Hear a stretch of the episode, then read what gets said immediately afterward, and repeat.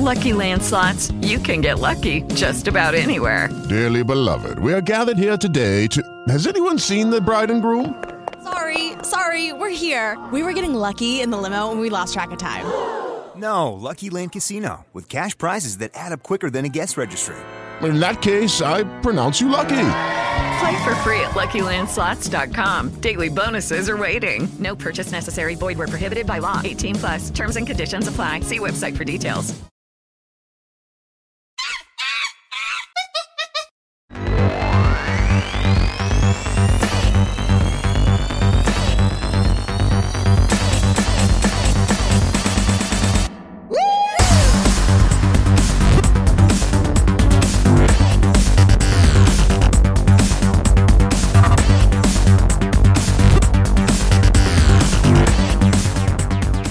Benvenuti a un'altra grande puntata del talk scienzemotore.com, oggi in compagnia di un grande ospite, Amerigo Brunetti. Ciao Amerigo e benvenuto. Buongiorno, grazie dell'invito.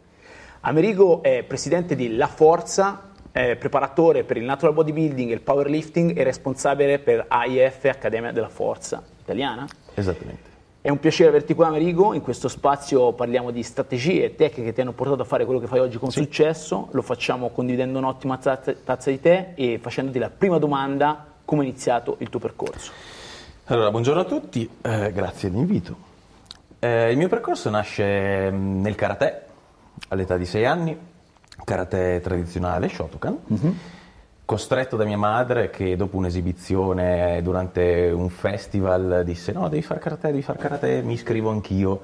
Quindi sono stato costretto, portato mia mamma in palestra a fare karate, ho avuto la fortuna di avere eh, quello che è stato uno dei più grandi maestri degli ultimi anni in Italia, che è Reggio Emilia, Loris Guidetti, e mm, sotto la guida sua e della palestra, eh, nel giro di alcuni anni ho iniziato a fare agonismo, più- principalmente combattimento, perché per dimensioni fisiche e goffaggine nel muovermi era meglio fare combattimento piuttosto che kata, che invece è la forma.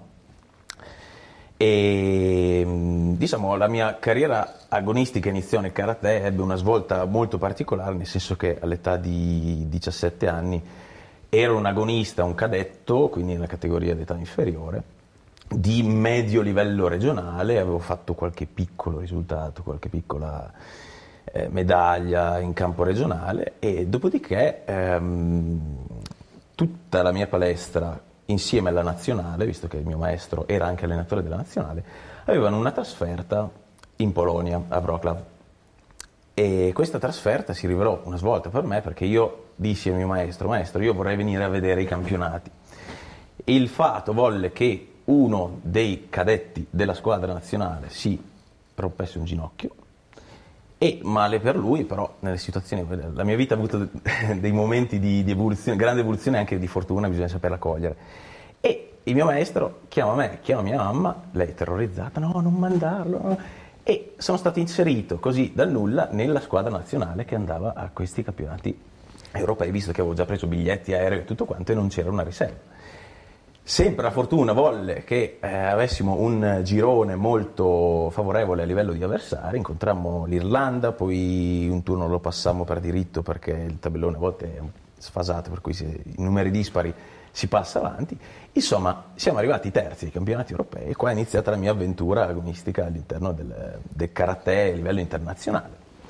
E dopodiché, una volta che ero in nazionale, eh, probabilmente anche a livello psicologico, poi eh, quando inizi a macinare combattimenti su combattimenti, prendi anche fiducia nelle tue, nelle tue possibilità.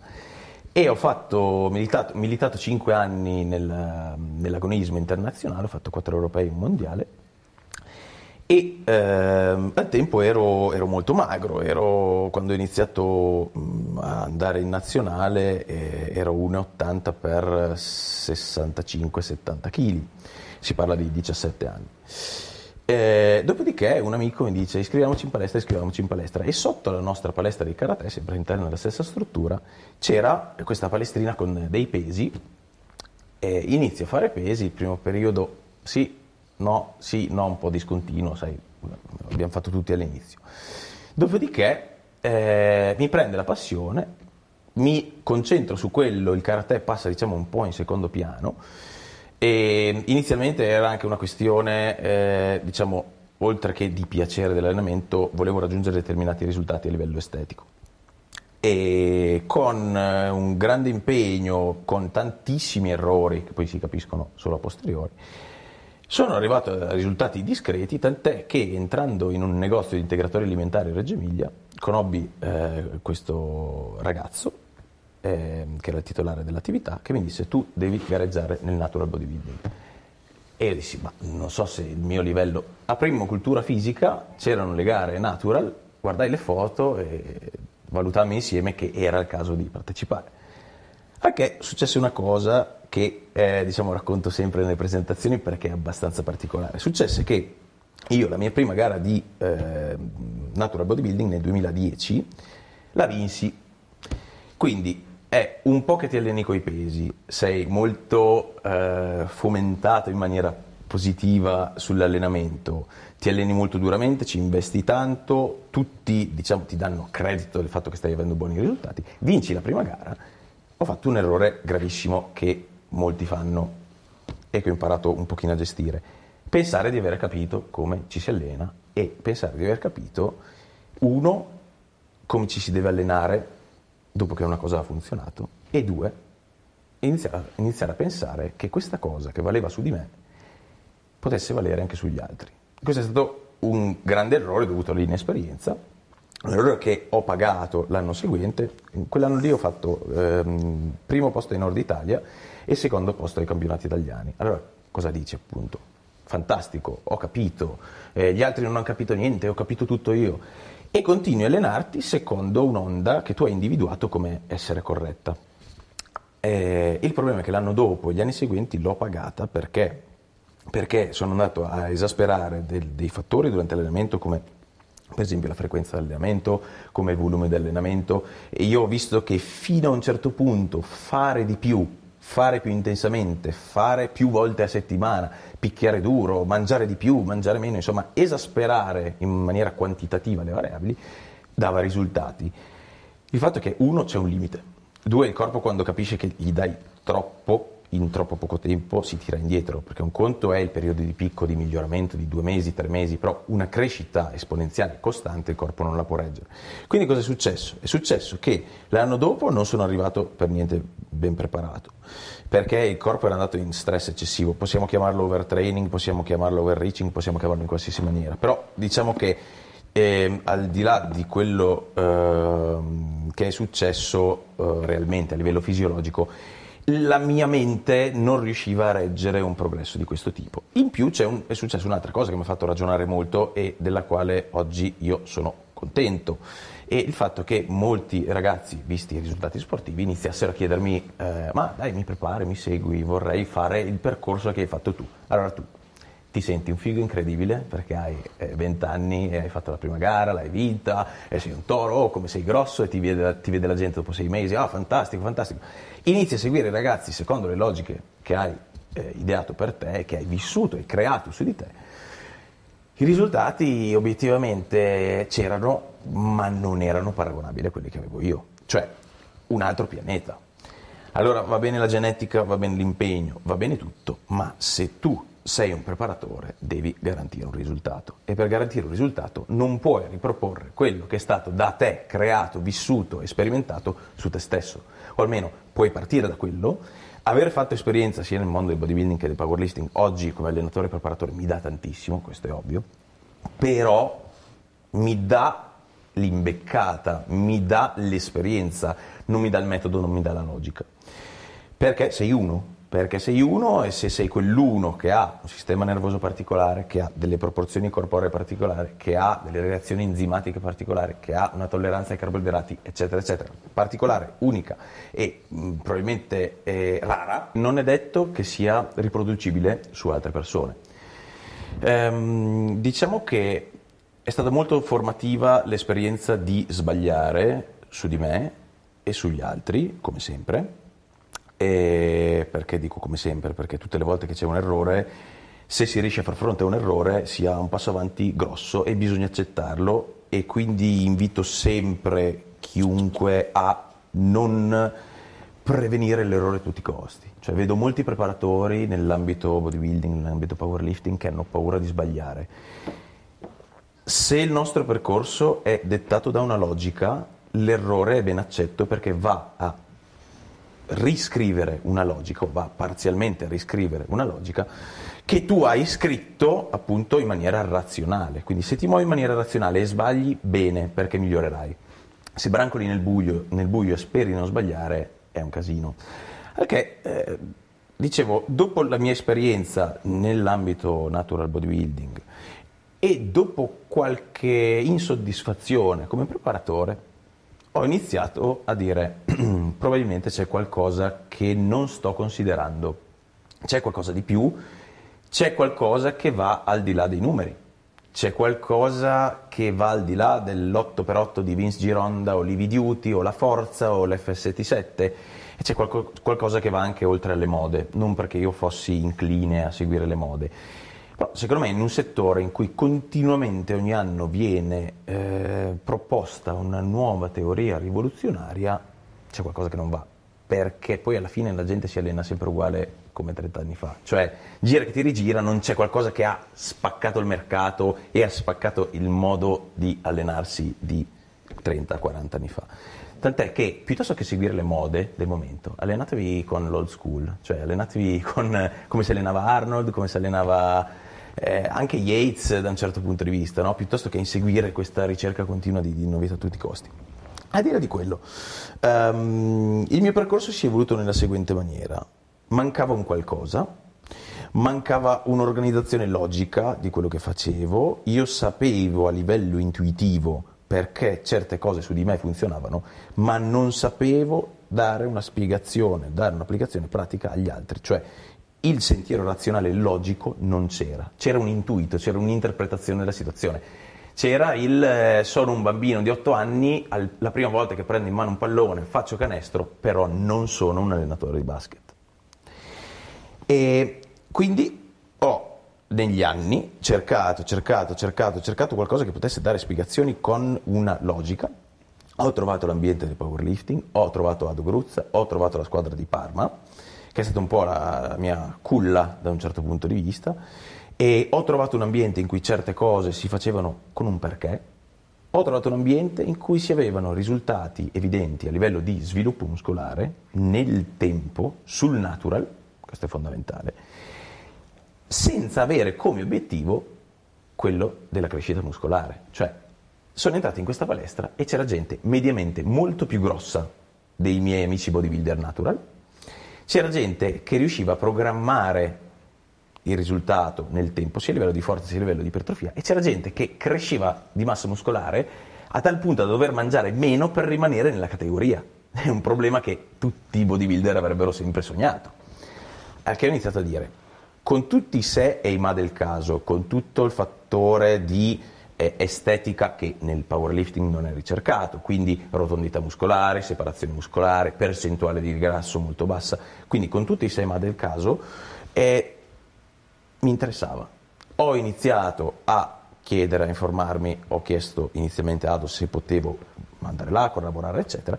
La vera svolta eh, comunicativa, la vera svolta diciamo, della, della mia attività anche come formatore di allenatore nei, due settori, powerlifting e bodybuilding, l'ho avuta il 7 dicembre eh, 2013, quando con Accademia Italiana della Forza, entrai nel mondo del powerlifting, dai proviamo a fare un seminario, prova a dire la tua idea sull'ipertrofia, che era stata appunto influenzata da questa corrente della forza.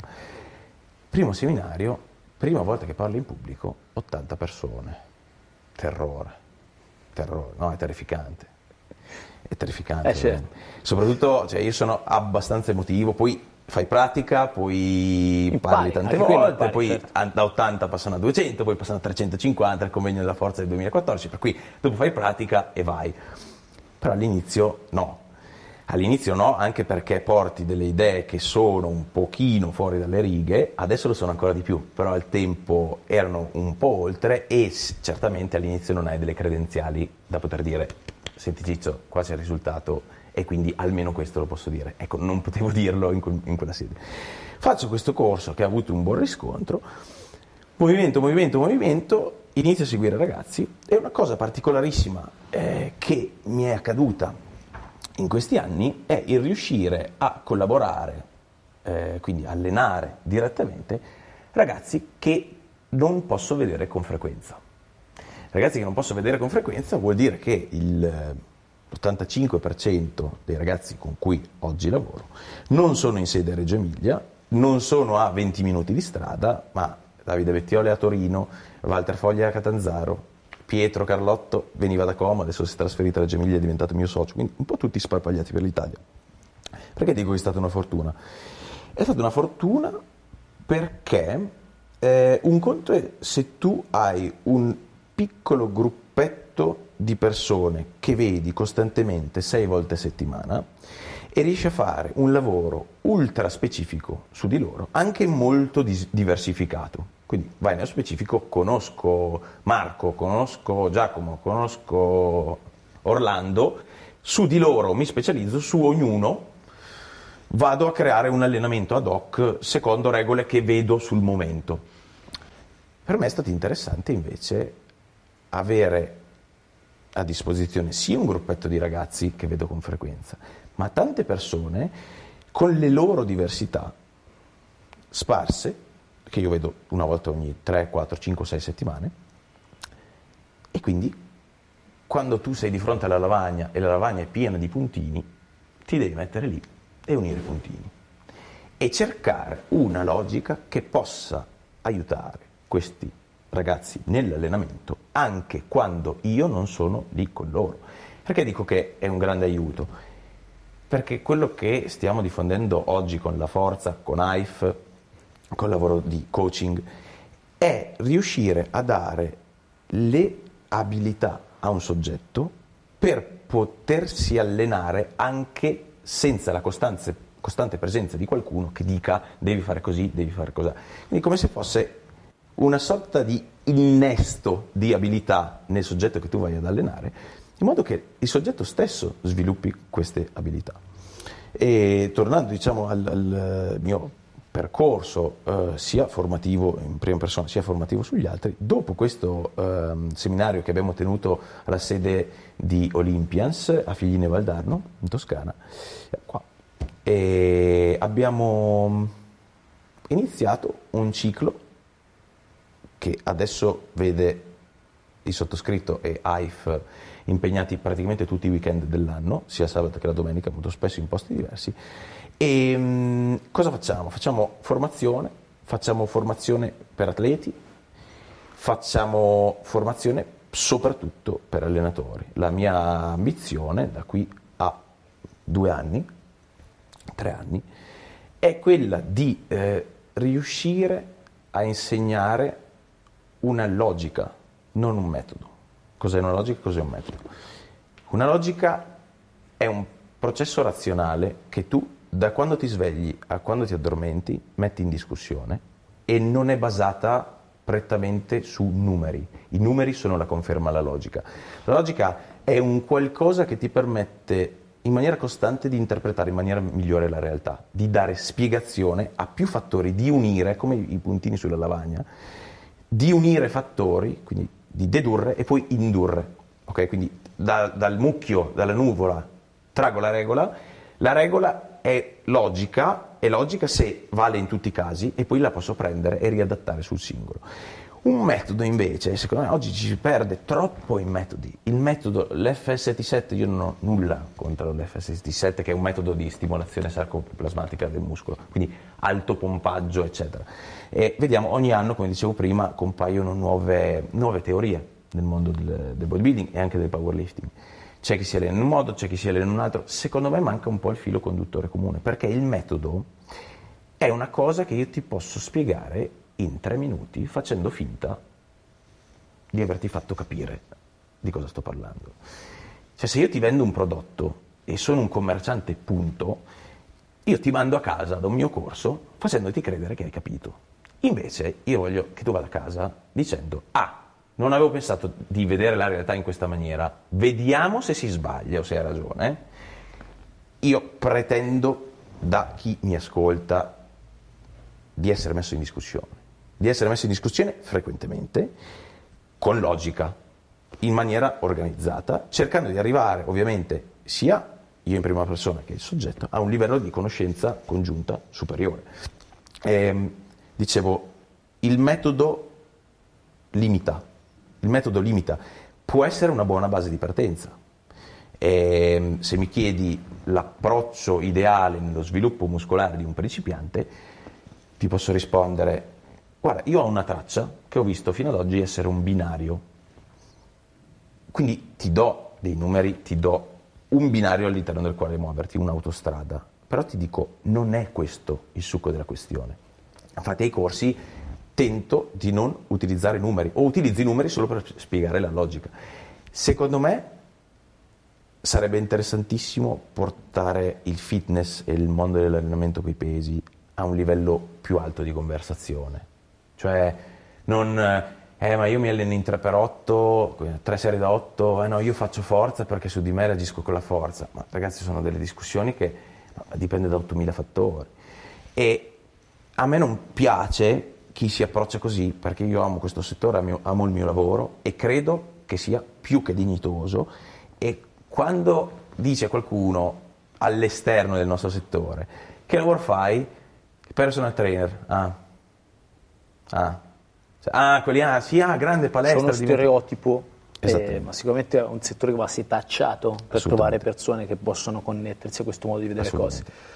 Anche il recente periodo dell'anno ci trova reduci da, da, grandi incontri nel mondo del fitness dove è perentorio e permanente la, la presenza di persone che eh, screditano sicuramente questo modo di vedere le cose ci sono, condivido pienamente con te, ma infatti siamo qui per questo, Chiaro.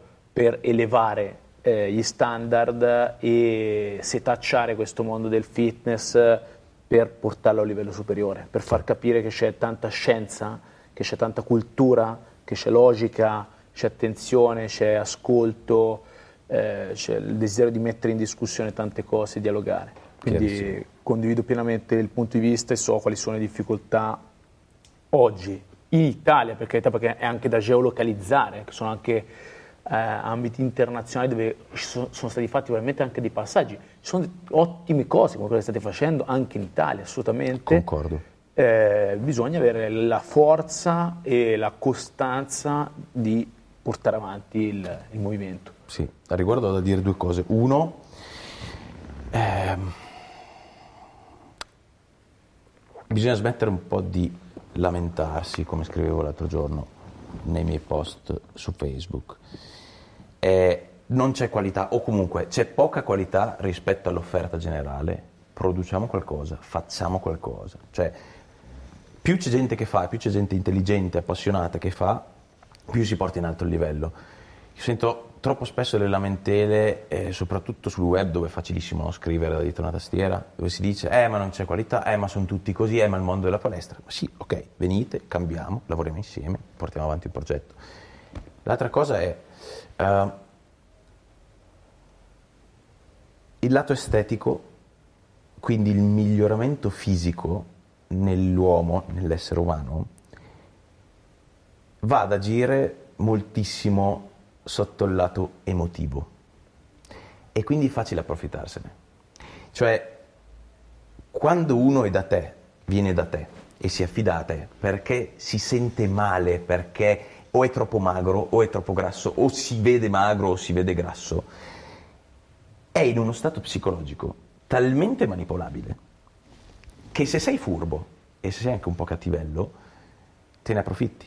E te ne approfitti per periodi talmente tanto lunghi che questa persona si convince, uno, di essere lui in primis a non essere capace del cambiamento, quindi fai un danno alla persona e fai un danno al settore perché la reputazione media di chi fa l'allenatore è di eh, ah vabbè non sapevi cosa fare, fai l'allenatore in palestra e vai a dare consigli alla gente su come si muove coi pesetti. Ecco, a me non piace per niente una cosa del genere.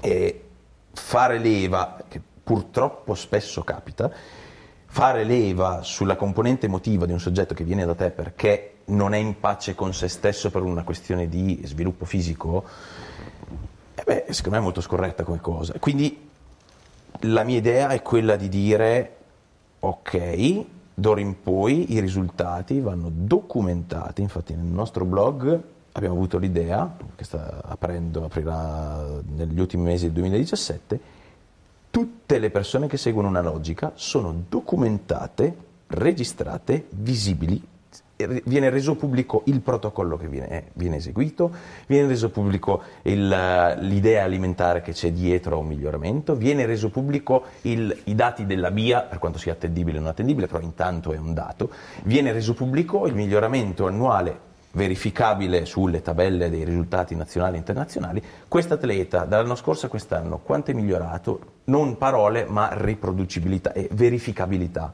dei risultati. Questo è il primo passo, secondo me, per dare credito a un settore che secondo me oggi ha poco credito rispetto a quanto potrebbe avere.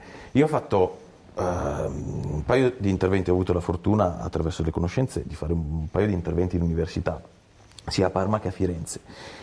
E il mondo del fitness, il mondo del sollevamento pesi, se contestualizzato nella maniera corretta, se portato al pubblico, anche il pubblico non da palestra, quindi pubblico universitario, se portato con uno dei dati, due credibilità, tre passione e quattro capacità comunicativa, è interessantissimo. È interessantissimo. Infatti a Firenze si parlava probabilmente di dare uno sviluppo pratico, cioè mi porto dietro due o tre atleti, uno che ha eh, un gravissimo problema alla schiena e fa 305 kg di stacco e 325 col corpetto l'altro che invece ha delle proporzioni corporee completamente diverse. Ok, di fronte al sovraccarico come reagisci? Come è stata l'evoluzione di questi ragazzi, eccetera, eccetera. Questo è interessante secondo me, al di là delle mode, eccetera. E, ehm, ripeto, fateci caso, quando molto spesso leggiamo questa è un'innovazione, questa è la moda, questo è l'elemento rivoluzionario, si fa leva sull'emotività si fa leva su una componente psicologica di insicurezza, perché se io mi vedo piccolo, mi vedo con le braccia secche, sono insicuro e vengo da te e mi affido a te quasi eh, smettendo di pensare da un certo punto di vista. Quindi il personal trainer, l'allenatore o comunque chiamiamolo eh, chi porta una certa logica di allenamento ha una responsabilità grandissima su quello che è lo sviluppo del settore, quindi secondo me questa è una direzione da tenere sotto controllo. M- molta responsabilità, molta responsabilità a vita di una persona perché guidi un periodo, um, decisioni, strade, percorsi, sì. quindi sicuramente eh, è una leva da tenere estremamente in considerazione anche nel momento formativo, perché si, molto spesso si, si concentra sulla parte tecnica, e poco su quella di responsabilità civile proprio nei confronti di altre persone. È una, una cosa bellissima. Per quanto riguarda la forza, abbiamo sì. detto tu sei presidente della sì, forza, sì. come nasce? E, perché la forza è un concetto che abbraccia poi tutti questi ambiti, no? okay. sia del, del, natural bodybuilding, sì. il powerlifting, eccetera. Come è nato? Allora, la forza è un brand che è appena nato, è un brand che è appena nato eh, fisicamente, cioè è stato appena partorito, però ha vissuto in incubatrice tre anni. E, ehm, io ho iniziato a Reggio Emilia a esercitare diciamo, la, la mia professione in un piccolo spazio in una palestra commerciale, in cui a un certo punto, avendo alcuni ragazzi che allenavo come servizio personal training, quindi eh, una o due ore, un'ora e mezza, in cui c'è una lezione frontale tra me l'allenato. Eh, ho iniziato così, avendo alcuni ragazzi, e a un certo punto ho detto, eh, io allenatore posso documentarmi su tutto, posso imparare il più possibile, posso viaggiare, posso investire tempo, soldi, informazione. Nel 2014 sono stato un mese in America girandola per preparatori, competizioni, eccetera. Ma io da solo non darò mai a un soggetto quanto io più un gruppo possa dare al soggetto. E la collettività, che è una cosa che fino a tre anni fa io consideravo davvero poco, per egocentrismo se vuoi, o per, per superbia, e la collettività e la condivisione di idee, il dare fiducia a persone, permette di generare un ambiente decuplicato a livello di produttività di idee, a livello di, proprio di efficienza, a livello di tutto. E bisogna fidarsi, bisogna dare credito alle persone e bisogna soprattutto capire che per quanto uno si documenti, eccetera, non capirà mai, anche come allenatore, tanto quanto avrebbe capito se fosse stato all'interno di un gruppo, non solo di allenatori ma anche di, di allievi. E quello che abbiamo oggi, poi crescendo, crescendo, crescendo, seminari, corsi, interventi, conoscenze, e sicuramente i corsi con Accademia Italiana della Forza eh, mi hanno dato tantissimo a livello sia di capacità comunicativa sia a livello anche di conoscenza, quindi per arrivare al pubblico nel primo periodo. E oggi abbiamo un gruppo intorno al quale ruotano dalle 120 alle 140 persone tra allenatori e per- ragazzi che vengono, che vengono seguiti con più o meno costanza, con più o meno frequenza, diciamo, e, um, oggi stiamo uh, ultimando i lavori per l'apertura di un centro, quindi di un centro fisico materiale eh, indipendente a Reggio Emilia, eh, vicino alla zona dell'autostrada. E, um, questo centro vede soci me, Pietro Carlotto e Andrea Giuliani, che è lì. E vi racconto questa cosa proprio sul fatto di dare fiducia o di prendere la palla al balzo quando si vede qualcuno di, di particolarmente sveglio o che comunque è sulla tua stessa lunghezza d'onda a livello di voglia di fare, ideali, eccetera. Io Pietro l'ho conosciuto eh, nel 2014 a un corso istruttori, il primo corso istruttori in cui io parlavo da docente di powerlifting Vedo sto ragazzo, eh, bravo, atletico, certamente non la corporatura da, da powerlifter, nel senso che è, è, molto atletico, assomiglia più a un crossfitter anche come attitudine, eccetera. E mm, lui mi fa, voglio gareggiare, gli dico, ok, ti preparo. Fu il mio primo allievo specifico in gara di powerlifting. Dopodiché, dai, eh, la squadra veniva a darmi una mano ogni, ogni tanto in sala, è un gran lavoratore, lui uh, abita, abitava a Como, a un certo punto, l'estate scorsa, ho detto Pietro, è il momento, cioè non è che dobbiamo aspettare chissà cosa, è il momento di aprire una nostra attività per dare l'opportunità a chi si vuole allenare seriamente, con determinate logiche, di avere una casa costruita per quello, senza fronzoli, senza cose in più, senza macchine strane che stupiscono la gente, la gente la stupiamo con l'efficacia e con il risultato. E quindi si è trasferita a Reggio nel giro di un mese e ok, vengo, si è trasferito e io apprezzo tantissimo il fatto che dico, faccio, non dico, eh sì, però lo vuoi fare, allora devi accettare le conseguenze che non sei più a casa tua, che non hai più il giro di amici, che è dura iniziare a lavorare inizialmente in un, in un posto che non è rodato come poteva essere comodo, lavorava in un centro molto pre- prestigioso. E poi Andrea e che mh, ha iniziato il percorso con me, mi chiama un giorno, dice guarda io sono di Brescia, uno mi ha parlato di te, vorrei fare powerlifting. E ho detto guarda Andrea, eh, ti spiego molto chiaramente come stanno le cose, io lavoro solo con gente con cui mi, piace lavorare, gente molto determinata, gente che viaggia. Ok, ok, ok, iniziamo il percorso di powerlifting, eh, ci alleniamo, ci vediamo una volta ogni 3-6 settimane. A un certo punto, vedendo come stava andando sia l'attività formativa dei corsi con AIF, quindi con Accademia Italiana della Forza, sia vedendo un po' l'ambiente della nostra squadra, cioè la Forza, eh, era positivo, presentavamo idee, ogni mese c'era un qualcosa di nuovo, non a tutti i costi, nasceva qualcosa di nuovo, a livello di concetti, a livello di personale che dava una mano alla squadra, eccetera, un gruppo veramente positivo.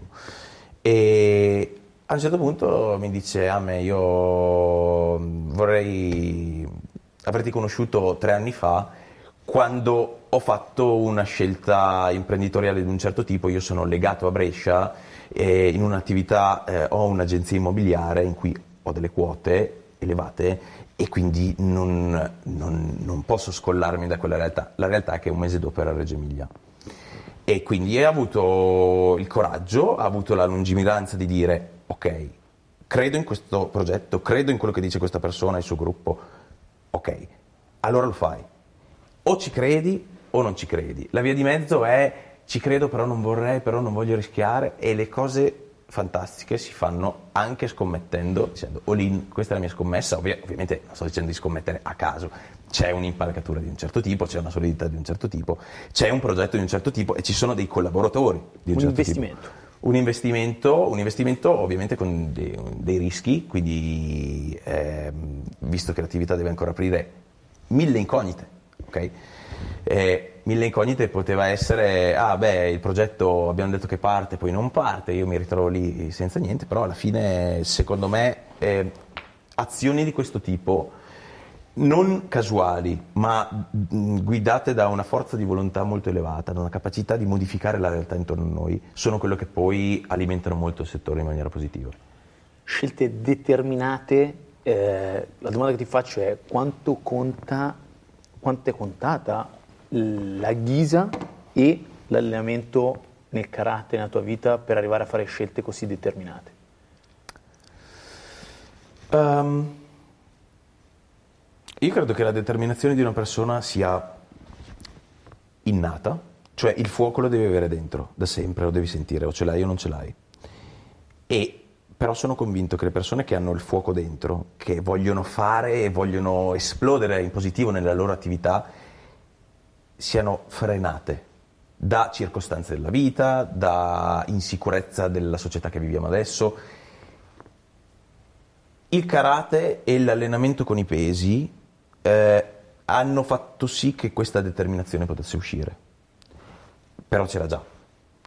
C'era già e più vado avanti più la scopro. Cioè più vado avanti più voglio andare avanti in una direzione e la vedo sempre più chiara, sempre più chiara e dire ok, questo è quello che dobbiamo fare. Cioè quando ci mettiamo eh, io, Andrea e Pietro a fare la riunione, come ieri l'altro, di sera, questa è la direzione, sì, chiaro condivisa, cioè è, molto chiaro, è molto limpido ed è una locomotiva che va come un trattore. E, mh, l'allenamento col karate mi ha dato la capacità di ascoltare, la capacità diciamo del, anche del silenzio interiore, che è quello che ti permette di fare uscire questa cosa, fare, far uscire te stesso. E io credo che noi abbiamo, nasciamo con una matrice, che è, è come siamo fatti noi.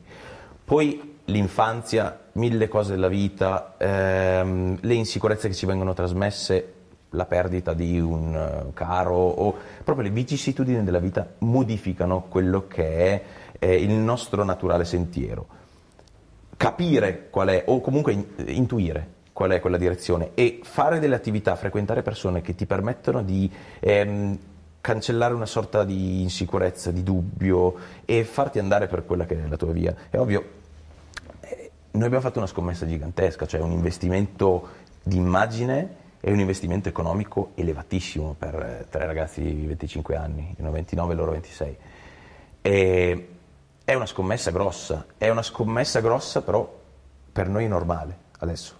Cioè è normale, è normale avere dei raduni ogni weekend con 50 persone che da tutta Italia si fanno 4-5 ore di macchina, vengono a Reggio Emilia, si allenano, stanno 5 ore insieme c'è un ambiente incredibilmente positivo. Ecco, questa cosa ti permette di capire cosa voglio fare. Ma colpito tantissimo, mi ha fatto, fatto, super piacere, un ragazzo, Mattia Cravedi, che è giovane, ha 23 anni, ho iniziato a seguirlo da un annetto, un annetto e mezzo, è un ragazzone gigante. Abbiamo fatto un corso di formazione perché i nostri allenatori interni stanno seguendo con me docente un corso di formazione, cioè se noi come la forza vogliamo insegnare al di fuori dobbiamo avere un modello o comunque una logica di allenamento sovrapponibile. Per questo facciamo corsi in cui ci si confronta a una tavola rotonda. Uno di questi ragazzi, finito il corso, dice è esattamente qua che io devo essere adesso, cioè volevo esattamente questo, non sapevo di volere questo, però adesso che c'è, questa è la direzione giusta. Io voglio creare questo, all'interno della forza e voglio creare questo all'interno di questo settore. È qualcosa che adesso non c'è, qualcosa che promuove idee, promuove idee e fa, fa girare in positivo tutto quanto. Eh, poi si, si, sfocerebbe nel filosofico e nel mistico, però questa è la mia visione. Cioè, non, non, è semplicemente una questione eh, commerciale o di espansione aziendale, che c'è, fa parte del gioco. È una questione di entrare in sala, io entro in sala il, il, sabato mattina e quando vedo 40 ragazzi, di cui un vicecampione del mondo, uno che sta per eh, prendere il cartellino pro eh, in una federazione di natural bodybuilding, uno che ha vinto due medaglie d'oro nel powerlifting, uno che viene dalla ginnastica e adesso fa bodybuilding, una che ho accompagnato in America a fare i campionati del mondo di bikini. uno che fa l'infermiere in Afghanistan e quando torna dalle missioni viene, fa allenamento e si fa un mazzo così, questo per me vuol dire portare il settore a un livello superiore, generare positività e ogni volta che ci sono situazioni del genere imparo mille cose e imparano mille cose anche i ragazzi. E la mia grande sfida è riuscire a comunicare questa cosa, cioè essere sì la locomotiva, io in prima persona, però formare tutto il treno fatto da 100 carrozze. Questo, questa è l'idea e questo è quello che guida un po' tutto il gruppo e, va, come dicevo, al di là di quello che è, è un aspetto materiale. Certo. Per quanto riguarda l'aspetto più scientifico, Sì. tu hai approfondito molto eh, concetti che sembravano piuttosto statici, ok? Ed è questo quello che porti attraverso la formazione Sì. in giro in Italia. Sì. Quali sono i capisaldi di questa eh, innovazione, eh, provocatoriamente parlando, perché prima hai, hai detto a volte è bene eh, far riferimento allo school, ok? Chiaro. Qual è l'innovazione invece che tu porti nel settore con la tua formazione? Ok. Ehm, partiamo sempre da un'analisi di quello che abbiamo intorno, prima di addentrarci nella spiegazione. Ehm, intorno abbiamo che l'uomo va sulla Luna e non abbiamo una logica uni- unificata, non abbiamo un binario attendibile per crescere di massa muscolare. Cioè, ci sono fazioni che litigano, litigano per come i loro adepti si allenano. E come dicevo prima, secondo me bisogna lasciare un po' l'emotività da parte, un po' il oddio non sto crescendo, oddio quello là vuole fare il guru. Dobbiamo guardare la realtà. E la realtà è che ad oggi ci sono tantissime teorie che casualmente funzionano sul 10% dei soggetti, cioè noi prendiamo 100 persone, utilizziamo un metodo di allenamento per esempio con altissime ripetizioni e, e tante serie, quindi alto volume, poco carico. Sul 10% di queste persone l'allenamento attecchisce molto bene, il soggetto sta bene, recupera, il soggetto cresce di massa muscolare, cresce di forza, ha sviluppo nel tempo. Sull'altro 90%, adesso dico numeri arbitrari, questo non avviene. E la prassi è dire, eh, ma la tua genetica non ti permette di, oppure, eh, ma tu sei hard gainer, oppure i tuoi livelli di testosterone, oppure, eh, tu hai le leve lunghe, quindi le braccia lunghe, fai più fatica a far crescere le braccia.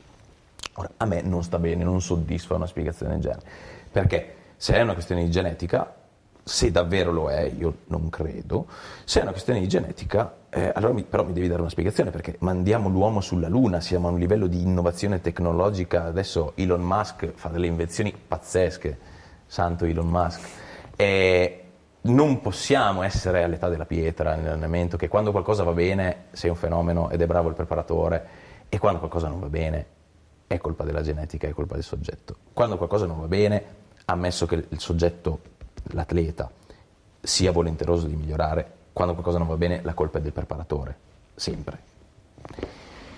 Quindi ci sono tante teorie, tantissime, e non c'è una chiave di lettura comune. Inizio sempre i miei seminari chiedendo al pubblico, ragazzi, ditemi i metodi di allenamento. Dorian Yates, i Vidiuti e tutti quelli del passato, Arnold Schwarzenegger si allenava così, e, e l'EDT, GVT, tutte le sigle, no? E poi dico, ok, quali sono le variabili che determinano, eh, qualificano quell'allenamento? Per esempio, il German Volume Training è ad altissimo volume, quindi scrivo sulla lavagna, volume, che è la prima variabile, la frequenza, cioè c'è l'intensità, la densità dell'allenamento, quindi vado a definire dei parametri. Il problema è che il bodybuilding e il powerlifting sono prima di tutto degli sport. E uno sport non può essere ad oggi ridotto a cinque numeri. Valentino Rossi non è forte andare in moto, non va forte in moto perché la forza che lui genera sull'acceleratore o perché la reattività neurale nel tirare la frizione o perché il suo peso corporeo è il baricentro. Sì, ovvio che ci sono queste variabili. Lui è bravo perché è bravo. Lui va forte perché è bravo. E nell'essere bravo c'è una quantità di variabili esagerata. Ti faccio questo esempio. Um, voglio fare uno studio scientifico sul fatto che per l'ipertrofia muscolare siano più efficaci le ripetizioni basse, quindi 3 ripetizioni, o le ripetizioni alte, 15 ripetizioni. Allora cosa faccio? Prendo 10 soggetti non allenati, divido in due, 5 li alleno con basse ripetizioni, 5 li alleno con alte ripetizioni, stesso volume di allenamento. Il problema è che questi studi periodicamente danno risultati contrastanti, cioè una volta viene fuori che erano più efficaci le basse ripetizioni, l'altra volta le alte ripetizioni. Perché? Perché si guarda al quanto e non al come. Penseresti mai di giocare a tennis e l'allenatore non ti dice come colpire la pallina? ma ti dice con un dinamometro legato al braccio quanto forte colpire la pallina e a quanti battiti devi stare al minuto in modo che tu impari a giocare a tennis. Sarebbe assurdo. Ecco, nel bodybuilding capita questo, che è paradossale, però capita. E invito tutti a verificare il fatto che capita, nel senso che ci perdiamo in numeri che sono decontestualizzati se non si guarda alla qualità del movimento. E nella qualità del movimento c'è una quantità di variabili esagerata. In una panca piana, se io prendo i bilancieri in questa maniera o in questa maniera, cambia completamente l'attivazione, non del singolo muscolo, ma l'attivazione dell'intero corpo.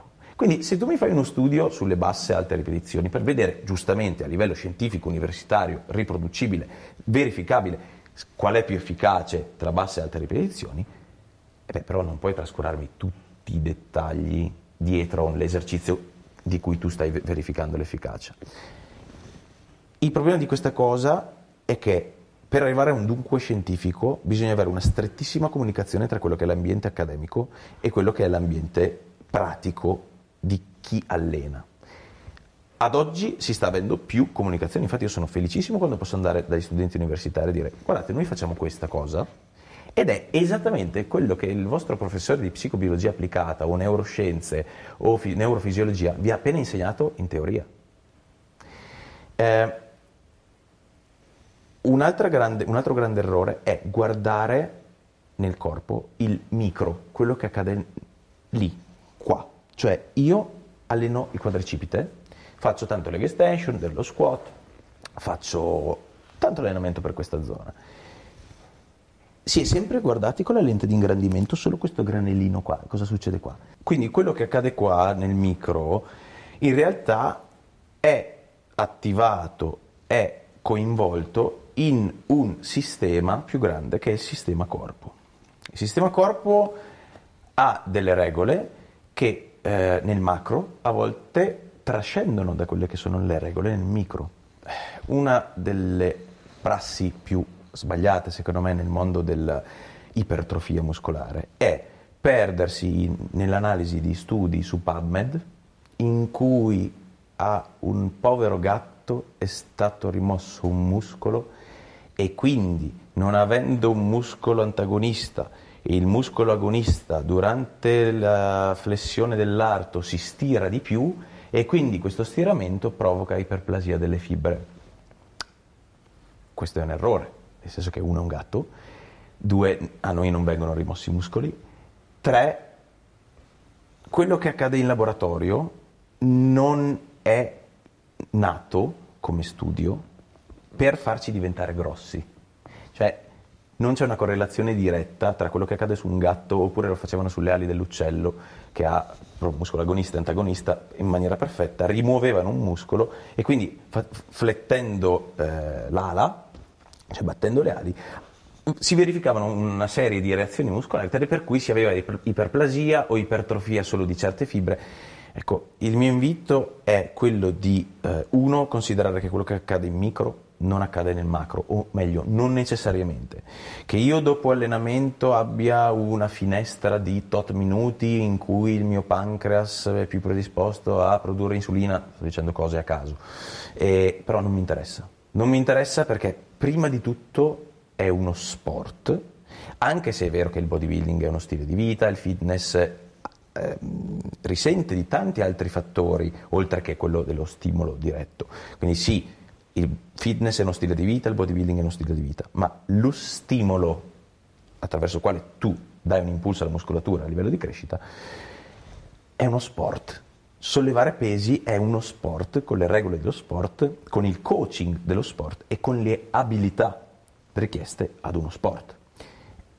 I rugbyisti misurano la quantità di spinta che in mischia, gli uomini di mischia hanno contro il macchinario, per vedere adesso c'era la leggenda che la Nuova Zelanda avesse un fattore di spinta 2 a 1 rispetto alle altre nazioni. Ok, lo misurano, ma per imparare a giocare a rugby tu misuri l'attivazione del brachio radiale nel lancio della palla, misuri... no, tu impari a giocare a rugby. E allora bisogna imparare a sollevare pesi, perché sebbene possa intuitivamente sembrare un'attività banale, il sollevare un peso, il sollevare un peso più pesante di un tot, quindi abbastanza vicino al limite delle capacità del soggetto, o sollevare un peso quando si sta facendo una grande fatica, non è così facile, non è così intuitivo.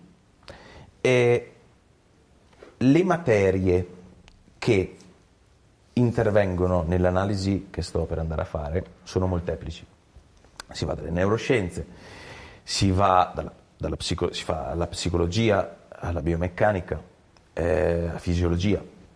E quello che abbiamo visto nell'ultimo anno soprattutto, e questo è il motivo per cui sto facendo tante attività a riguardo,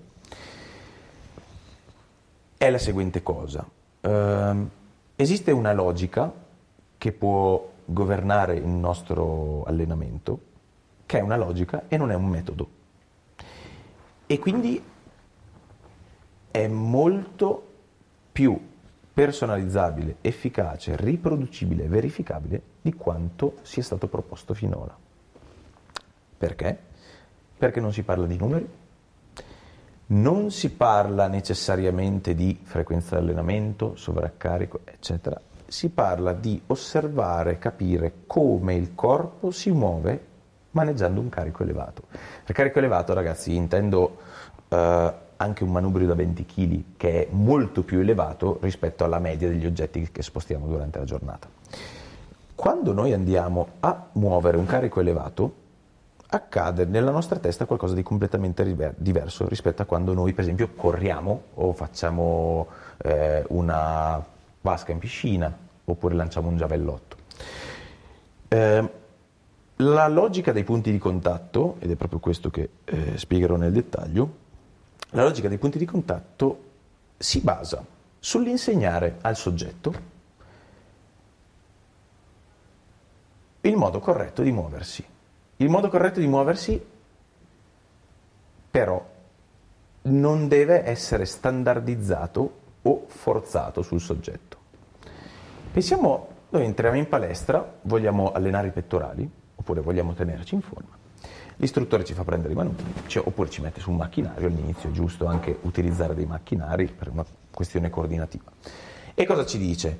Ci dice di tenere una posizione corretta, diciamo, a livello generale fisiologico, e poi ci dice di riuscire a percepire lavoro sul muscolo target che io sto allenando durante l'esecuzione. Quindi cosa significa? Significa che io ho questi due manubri, durante l'estensione del braccio io vado a cercare di contrarre bene il pettorale e durante la flessione, quindi vado ad aprire l'articolazione della spalla e vado a cercare di allungare la mia muscolatura. Perché accade questo? Perché eh, l'istruttore deve far sì che io senta qualcosa, cioè deve potermi insegnare, se no sarebbe un po' tutto a caso. E il problema è che questo vale per un periodo di tempo molto limitato e infatti normalmente i risultati di miglioramento in palestra hanno un periodo di sviluppo molto limitato, cioè è prassi accontentarsi dopo due anni del fatto che si ha un grande stallo nel miglioramento muscolare. Dopo tre anni si dice eh, sei arrivato al tuo limite genetico. Questa cosa accade unicamente in quelle situazioni in cui non si è bene istruiti, quindi situazioni in cui non si dedica tempo all'apprendimento motorio e non sto parlando di tecnica, non sto dicendo che dobbiamo avere un allenatore che ci dice che durante l'esercizio bisogna tenere le scapole addotte, per esempio nella panca piana o nella spinta manubri, che bisogna tenere la schiena dritta nello stacco da terra o nella lat machine, che bisogna tenere le scapole depresse durante per esempio un pulley, eccetera. Non sto dicendo questo. Io sto dicendo che un soggetto deve essere educato a muovere il peso senza dare troppa attenzione a quello che capita all'interno del corpo. Questo esempio può essere eh, molto utile a livello intu- intuitivo. Mia zia mi chiede di spostare una cassetta di frutta in garage. Americo, come la sposti? Ok. Io vado lì pensando che sia leggera. La prendo, provo a sollevarla il corpo immediatamente ha una reazione di difesa, si spegne. Non prova a sollevarla se la cassetta pesa molto di più di quanto io mi aspetti. Il corpo non prova neanche a sollevarla, si spegne. Ok? È capitato a volte di raccogliere qualcosa da terra o spostare qualcosa che è molto più pesante di quanto ci aspettiamo. Ecco, in quel momento siamo spaesati. Questo è quello che accade al corpo tutte le volte in cui noi in palestra proviamo a sollevare un carico elevato e non abbiamo studiato un modo corretto per sollevarlo. Allora, mia zia mi chiede di sollevare, io, pensando che sia leggero, provo a, spe- a spostare questa cassetta di frutta, questa cassetta pesa tanto, il mio corpo ha un attimo di spaesamento, non prova neanche a imprimere forza perché è più di quanto si aspetta. Che cos'è che faccio? Sicuramente allargo i piedi e cerco di puntarmi bene al pavimento per riuscire a generare forza. Uh-huh. Ecco, in questa operazione, che sembra molto banale, era chiusa la teoria, la logica dei punti di contatto. La logica dei punti di contatto dice, mentre sposti un peso, non porre attenzione a cosa capita all'interno del tuo corpo, perché se te ne accorgi è a un livello troppo elevato di coscienza. Tu non ti devi accorgere se stai usando il pettorale per, per attivare bene il pettorale. Se tu ti accorgi che il pettorale si sta attivando, stai sentendo qualcosa che dovrebbe essere inconscio e quindi stai interponendo troppo tempo tra quello che è l'impulso, la volontà di movimento e il movimento stesso. Quindi il corpo, se sente che mentre faccio un esercizio si contrae un muscolo, si attiva meno anche a livello, ehm, portando il discorso proprio a livello scientifico, noi non siamo in grado volontariamente di attivare un muscolo. Cioè se io decido di attivare il pettorale, io non posso attivare volontariamente le fibre del mio pettorale. Io vado a creare un movimento, esempio questo, il cui risultato è un feedback di accorciamento delle fibre e una volta che si sono accorciate il mio corpo pensa ah grande Merigo hai usato il pettorale. No non ho usato il pettorale. Ho fatto un movimento tale per cui il muscolo si arrabbia un po' perché l'ho accorciato troppo e mi dà un segnale di eccessiva contrazione così come i polpacci. Io sono seduto. Contraggo forte il mio polpaccio. In realtà io non sto contraendo il polpaccio io sto facendo un movimento il cui risultato è un accorciamento muscolare, non una richiesta vera e propria di tensione, è una, semplicemente in una posizione non fisiologica.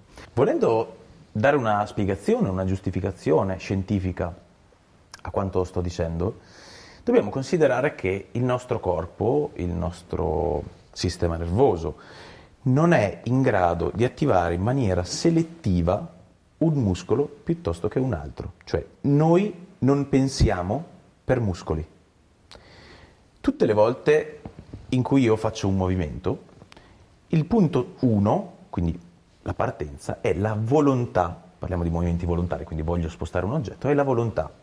C'è questa tazza, voglio muoverla, il mio corpo in automatico coordina e attiva una serie di muscoli tale per cui io posso prendere la tazza, poi ho dei feedback tattili della tazza, la posso afferrare senza spaccarla, portarla alla bocca e bere. Uh, il nostro corpo non è in grado di fare ciò che invece gli viene comunemente insegnato in palestra, cioè a usare i muscoli, a isolare i muscoli e quindi a utilizzarli in maniera selettiva. Noi, distendendo il braccio, volendo contrarre il bicipite, non contraiamo il bicipite. Noi creiamo un movimento il cui risultato è un accorciamento delle fibre non una reale richiesta di forza delle fibre su tutto il range di movimento. Fateci caso, per sentire un muscolo noi cosa facciamo? Lo portiamo in accorciamento. Il polpaccio. Senti il polpaccio, cosa facciamo? O lo stiriamo, quindi lo allunghiamo, o lo accorciamo completamente. I pettorali. Senti i pettorali, posso fare così, stirando quindi le fibre, quindi ho dei feedback di allungamento, ma non di attivazione e di richiesta di forza al muscolo. E cosa faccio viceversa? Per sentirlo ancora di più, lo accorcio. In questo momento però il mio pettorale non è attivo, non sta richiedendo forza all'articolazione della spalla, non sta gener- generando forza eh, per quanto riguarda la, il movimento dell'omero. Cosa sta facendo? Si sta semplicemente accor- accorciando oltremodo e questo accorciamento è un segnale di allarme dato al corpo. Quindi tutte le volte che ci viene detto full ROM, quindi range di movimento completo, andando a stirare, andando a contrarre, noi stiamo facendo lavorare il corpo in maniera non fisiologica, in maniera non fisiologica, perché più ci concentriamo su quello che accade qua, meno ci concentriamo sul fatto che stiamo facendo un movimento e lo stiamo facendo con un carico pesante. Quindi io voglio attivare un pettorale, ma la mia povera spalla non è stabilizzata, perché se io in una spalla che vede eh, l'intervento di tanti muscoli, tanti tendini, legamenti, eccetera, se io la mia povera spalla cerco di eliminare tutto quello che non è il pettorale, sento il pettorale in accorciamento e allungamento, però è chiaro che la mia spalla, se io voglio accorciare il pettorale, va in una posizione non fisiologica, con tutte le, ca- le cause di impingement, eccetera, eccetera, t- tutti gli infortuni. Non solo, il nostro corpo, tutte le volte che è instabile, si rende conto che è instabile e ha meno afflusso di energia per quanto riguarda i muscoli. In pratica sto dicendo che tutte le volte che noi durante un esercizio cerchiamo di sentire localizzato il lavoro su un muscolo mentre lavoriamo, stiamo lavorando in maniera non fisiologica perché il nostro corpo non è nato per muoversi in questa maniera. Che uno dice, eh ma il bodybuilding è uno sport estremo, è un'attività estrema. Sì, ma il corpo funziona in una maniera, il cervello funziona in una maniera. E ehm, anche a livello di rappresentazione di mappe neurali, eh, noi non siamo fisiologicamente in grado di attivare una muscolatura. Io adesso voglio contrarre il quadricipite, ma il mio corpo in maniera fittizia costruisce un movimento di distensione della gamba, questo, la cui conseguenza è l'attivazione muscolare. L'attivazione muscolare è sempre una conseguenza del movimento. Per concludere il concetto, dico, mentre facciamo un esercizio non c'è bisogno, o meglio, non devo sentire un muscolo target che lavora, che si accorcia, che si allunga, ma devo focalizzarmi sul fatto che sto facendo un movimento, quindi punto uno, quindi automatismo motorio, eccetera. Punto due, perché logica dei punti di contatto, perché il focus che l'atleta deve avere durante l'esercizio è avere una costante percezione di pressione di quello che il mondo esterno esercita facendo forza su di esso. Mi spiego. Le spinte con i manubri, le distensioni con i manubri, io le posso fare insegnando al soggetto a stirare e contrarre, stirare e contrarre, però il soggetto si focalizza qua, perde di vista quello che è tutta la stabilità dell'articolazione della spalla, anche la stabilità spinale, delle scapole, eccetera, e quindi perde forza, ha meno attivazione, è una cosa che è verificabile in 30 secondi. Sono venuti anche diversi personal trainer eh, a imparare questa logica e in un nanosecondo fanno l'esercizio in maniera molto più eh, corretta, molto più sicura a livello articolare e con una prestazione nettamente maggiore. Tornando a noi, non devo sentire il muscolo, quindi accorciamento e allungamento, ma devo focalizzarmi sulla percezione di pressione che il manubrio o l'oggetto esterno, l'oggetto esterno esercitano sul mio corpo. Eh, in un movimento, per esempio, come lo stacco da terra, si sono spese tantissime parole sul capire qual è la posizione giusta della schiena, la posizione di attivazione dei femorali, la posizione di eh, eh, miglior coinvolgimento delle gambe piuttosto che degli erettori spinali, eccetera, eccetera. Eh, il passo ulteriore è quello di spostare l'attenzione non a quello che il soggetto percepisce nel corpo, ma come il soggetto percepisce il mondo esterno. Quindi in uno stacco da terra, che è il movimento, c'è un bilanciere per terra, lo prendo e mi porto in posizione eretta senza andare a fare una girata o uno strappo, semplicemente in posizione eretta con le spalle un po' più indietro delle anche. In uno stacco da terra, il soggetto può essere istruito a sentire il lavoro delle gambe, sentire i femorali, sentire gli erettori spinali, tenere compatto il core, oppure il soggetto può essere con un percorso didattico, ed è questo il lato difficile della questione, con un percorso didattico può essere istruito a percepire il punto di contatto con cui lui spinge il mondo esterno. Nello stacco da terra, per esempio, sono i piedi appoggiati al pavimento. Eh, si tratta di un lavoro molto raffinato che richiede un'elevatissima sensibilità di chi lo propone e un'elevatissima recettività e buona predisposizione anche da, da chi lo assorbe, ma permette al soggetto una cosa interessantissima, e mi ricollego col discorso dell'inizio. Dicevo, io ho tanti ragazzi sparsi in giro per l'Italia che non riesco a vedere in maniera continuativa ed è la situazione di tantissimi allenatori in Italia, di tantissimi pre- preparatori che non possono essere costantemente a seguire ogni singolo movimento del soggetto.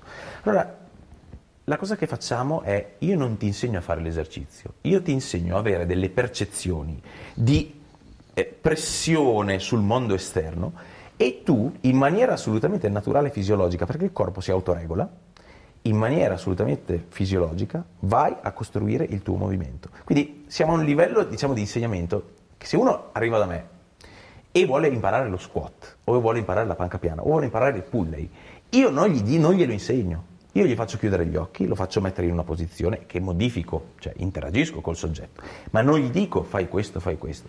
Non gli insegno a parlare inglese, io gli do degli strumenti perché lui inizi a parlare inglese. Okay? Io gli do gli strumenti perché lui impari a fare squat grazie alle sue percezioni, grazie alle sue percezioni interne, non in base a quello che lui eh, percepisce muscolarmente, ma percepisce come punto di contatto sul mondo esterno. Mi rendo conto sia un salto concettuale piuttosto elevato perché in palestra siamo abituati, ma io stesso ho fatto anni e anni di allenamento cercando l'accorciamento, cercando l'allungamento. Il fatto è che oggi abbiamo trovato eh, un qualcosa che è efficacissimo, riproducibile, che viene messo in dubbio in maniera costante. Cioè, giornalmente mi capita un soggetto su cui queste logiche fa, o fanno fatica a entrare, o fanno fatica a essere riprodotte, o fanno fatica a essere memorizzate, ma sempre perché sto sbagliando qualcosa io e non appena questa cosa viene ehm, diciamo, modificata o migliorata, questa logica continua a funzionare. Per cui eh, mi preme che chiunque si avvicini a questa logica continui a dubitare dell'efficacia di questa logica, ma più vado avanti, più quasi mi spavento perché è sempre vera sempre vera, in qualsiasi soggetto. Ovviamente è richiesto un percorso didattico, non che entro in palestra ti dico senti come sono i piedi mentre fai stacco e sai fare stacco. No, però ho visto che un tempo di apprendimento motorio di due anni si condensa in due mesi. Quindi abbiamo un fattore di 10 a 1 praticamente, cioè riusciamo a spiegare una cosa complessa in pochissimo tempo. Che poi voi state, come hai detto prima, eh, valutando attraverso eh, diciamo una, una, ricerca scientifica vostra, no? che è quella che poi sarà pubblicata, hai detto Assolutamente. Eh, sì, a me interessa tantissimo eh, la collaborazione con quello che è il mondo accademico, la ricerca scientifica, perché sebbene, eh, proprio perché se sono stati fatti degli errori di valutazione su quelle che sono i tassi di sviluppo della forza o dell'ipertrofia su soggetti natural, parlo senza anabolizzanti, eccetera, se sono stati fatti degli errori, beh, adesso abbiamo una logica di lavoro tale per cui chi vuole sperimentare ha un percorso su cui sperimentare. Eh, da domani, quando facciamo una ricerca scientifica per vedere l'efficacia dello squat eh, sulla riabilitazione piuttosto che sull'attivazione muscolare, facciamolo su soggetti che per 5 mesi, che per 6 mesi sono stati educati secondo la logica dei punti di contatto, che sono stati educati non solo a un movimento, ma a relazionarsi con quello che è l'esterno, okay? che poi ha tantissimi risvolti anche filosofici, anche sovrapponibili a quello che è tutta la realtà della comunicazione non verbale, che è tutta quella realtà dell'ipnosi, perché è molto sovrapponibile anche a livello di input. Eh, l'ultima cosa che mi preme sottolineare è questa. È molto affascinante lavorare in una certa maniera. È proprio è un mondo ricco di scoperte, è un mondo molto motivante. Eh, il modo in cui io gesticolo, il modo in cui tu annuisci, il modo in cui teniamo le mani, è scritto in una parte del nostro cervello che non è conscia. Noi con la logica dei punti di contatto andiamo a riscrivere, parzialmente cancellando, quelle tue abitudini erronee nel muovere un peso, le andiamo a riscrivere quasi senza che il soggetto ne sia cosciente, che non vuol dire che prendiamo un soggetto, lo facciamo cadere in trance e gli facciamo una magia. Eh, il soggetto diventa bravo quasi senza accorgersene. Non è un processo cognitivo eh, conscio. Divento più bravo, punto. Ti faccio vedere un video di come eri un anno fa, non ci credi, anche fisicamente. Ti muovi in una maniera completamente diversa. È stato fantastico a Firenze, ho, preso, ho detto ragazzi chi è che fa palestra? C'era José, ho chiamato José, viene lì, ho detto ok mettiti nella posizione di stacco da terra, che fai solitamente, ovviamente non avevamo un bilanciere, però la posizione inaccosciata in cui fa, mimo il movimento di stacco da terra. Questo ragazzo aveva ehm, una posizione X. Ok, ho detto José, adesso focalizzati su come il tuo corpo si relaziona col mondo esterno noterai che, e poi l'ho modificato leggermente come posizione, gli ho detto, vedi che in questa posizione il tuo piede è più vincolato al terreno, riesci a sentire che hai meno accumulo di sforzo all'interno del corpo, è tutto distribuito ed è tutta una struttura portante? Sì. Ok, prova adesso a modificare il tuo corpo andando leggermente avanti, leggermente indietro, quindi affido il lavoro al soggetto, do anche fiducia al soggetto sulle capacità di sviluppo del movimento. E secondo me oltre ad arrivare a una soluzione ottimale, è anche molto bello concettualmente. Cioè, io alleno una persona, ma non ti dico con la bacchetta devi fare così perché Brunetti ha detto di fare così, no. Io ti dico, prova a vedere che mentre fai questo esercizio hai certe percezioni. Prova a spostare queste percezioni in un'altra via anziché andare a ricercare il lavoro muscolare interno, a ricercare la pressione esterna, tu stai facendo un esercizio e non stai allenando un muscolo, poi la conseguenza è l'allenamento del muscolo. È bello dare fiducia a un soggetto che in autonomia sviluppa un movimento. Invitandolo a spostare il focus. Esattamente. Mm, l'allenatore, secondo me, deve essere il più possibile una persona che ti tiene all'interno di un binario di sensatezza dell'allenamento, in cui però il soggetto più è esperto, più ha una capacità di interpretazione sua. L'allievo è l'allievo, io non sono lui. Io posso dire, in base alla mia esperienza, in base a quello che ho visto, in base alla logica, se stai facendo una cosa troppo al di fuori del, del corretto. Sentire il muscolo mentre si lavora è troppo al di fuori del corretto. L'input che do sempre quando i ragazzi si allenano, proprio anche nelle fasi di pompaggio del bodybuilding, e si raggiungono dei livelli di, di, di vascolarizzazione, di estetica elevatissimi, quindi ottimali L'input che do più spesso è non sentire il muscolo, non sentire il muscolo, fallo senza muscoli. E il soggetto li usa di più i muscoli.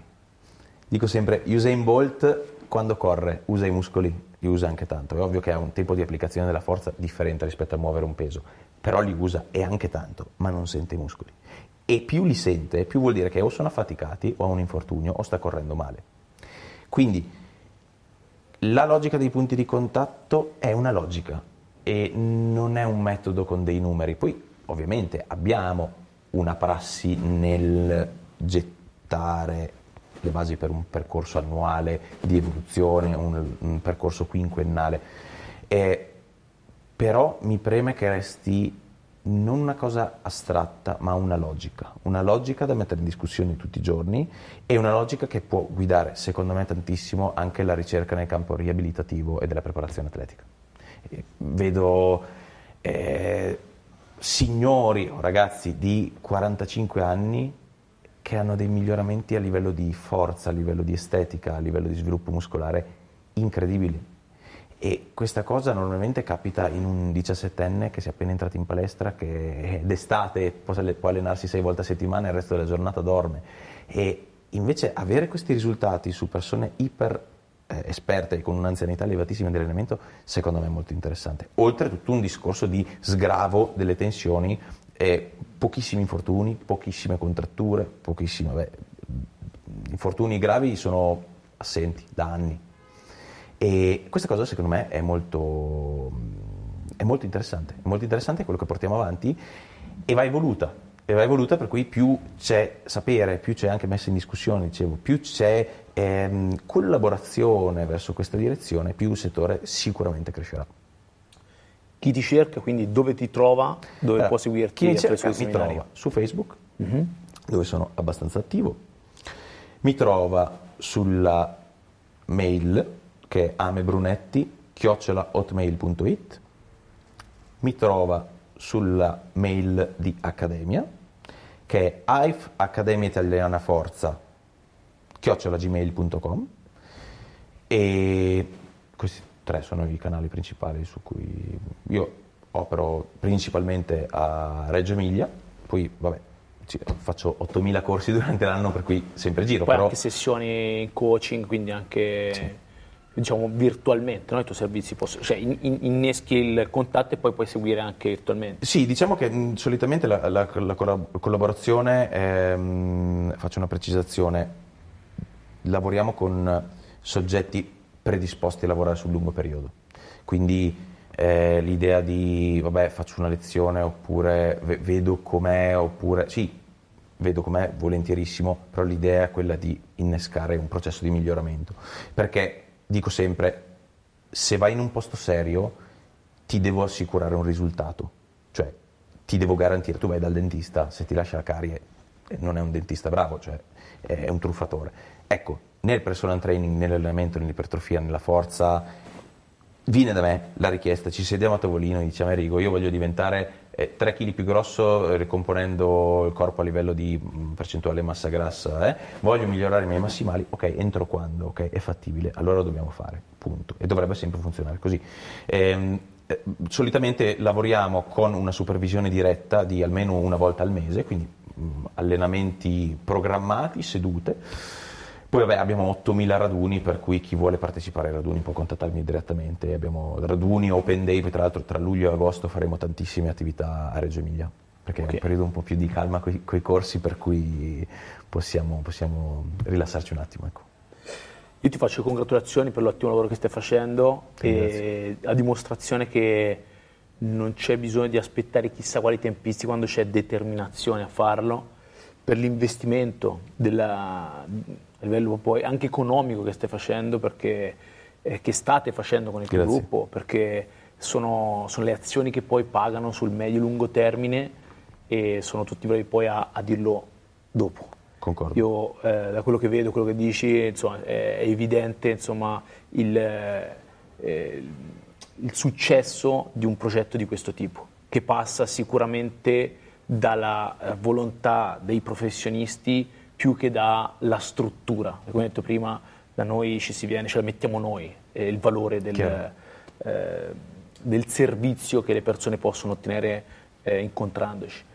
E quindi spero assolutamente che quello che abbiamo detto oggi sia di stimolo a chi ha ascoltato, Sì. soprattutto ai ragazzi che eh, ce la stanno mettendo tutta e hanno bisogno di avere magari una guida, un'indicazione, Chiaro. uno spunto di riflessione. Noi, ehm, prima di tutto ti ringrazio per quanto riguarda la fiducia e credimi, senza la minima arroganza a riguardo, è una percezione che ho anch'io, cioè ho la percezione di essere nel flusso giusto, se vogliamo mettere a Certo. livello eh, mistico. Ehm, tutte le persone che incontrerò sulla mia strada, che sono volenterose di fare, determinate e che hanno un- quell'intelligenza della voglio fare, lo faccio, buttiamo giù un progetto, queste persone io me le tengo attaccatissime.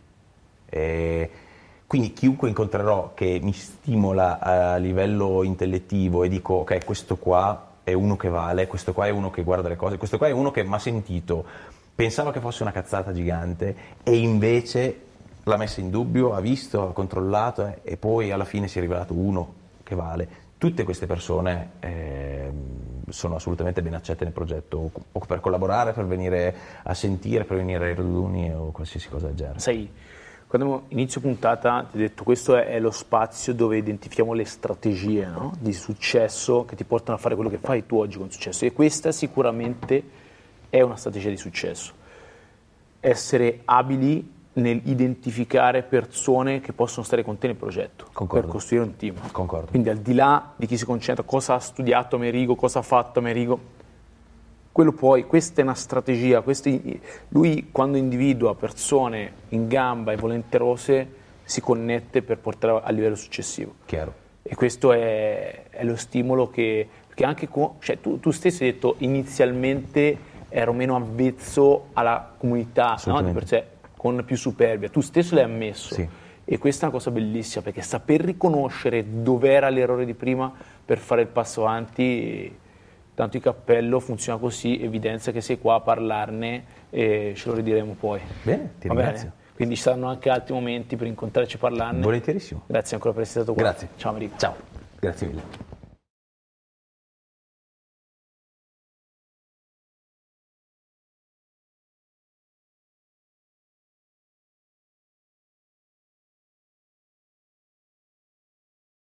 Lucky Land slots, you can get lucky just about anywhere. Dearly beloved, we are gathered here today to. Has anyone seen the bride and groom?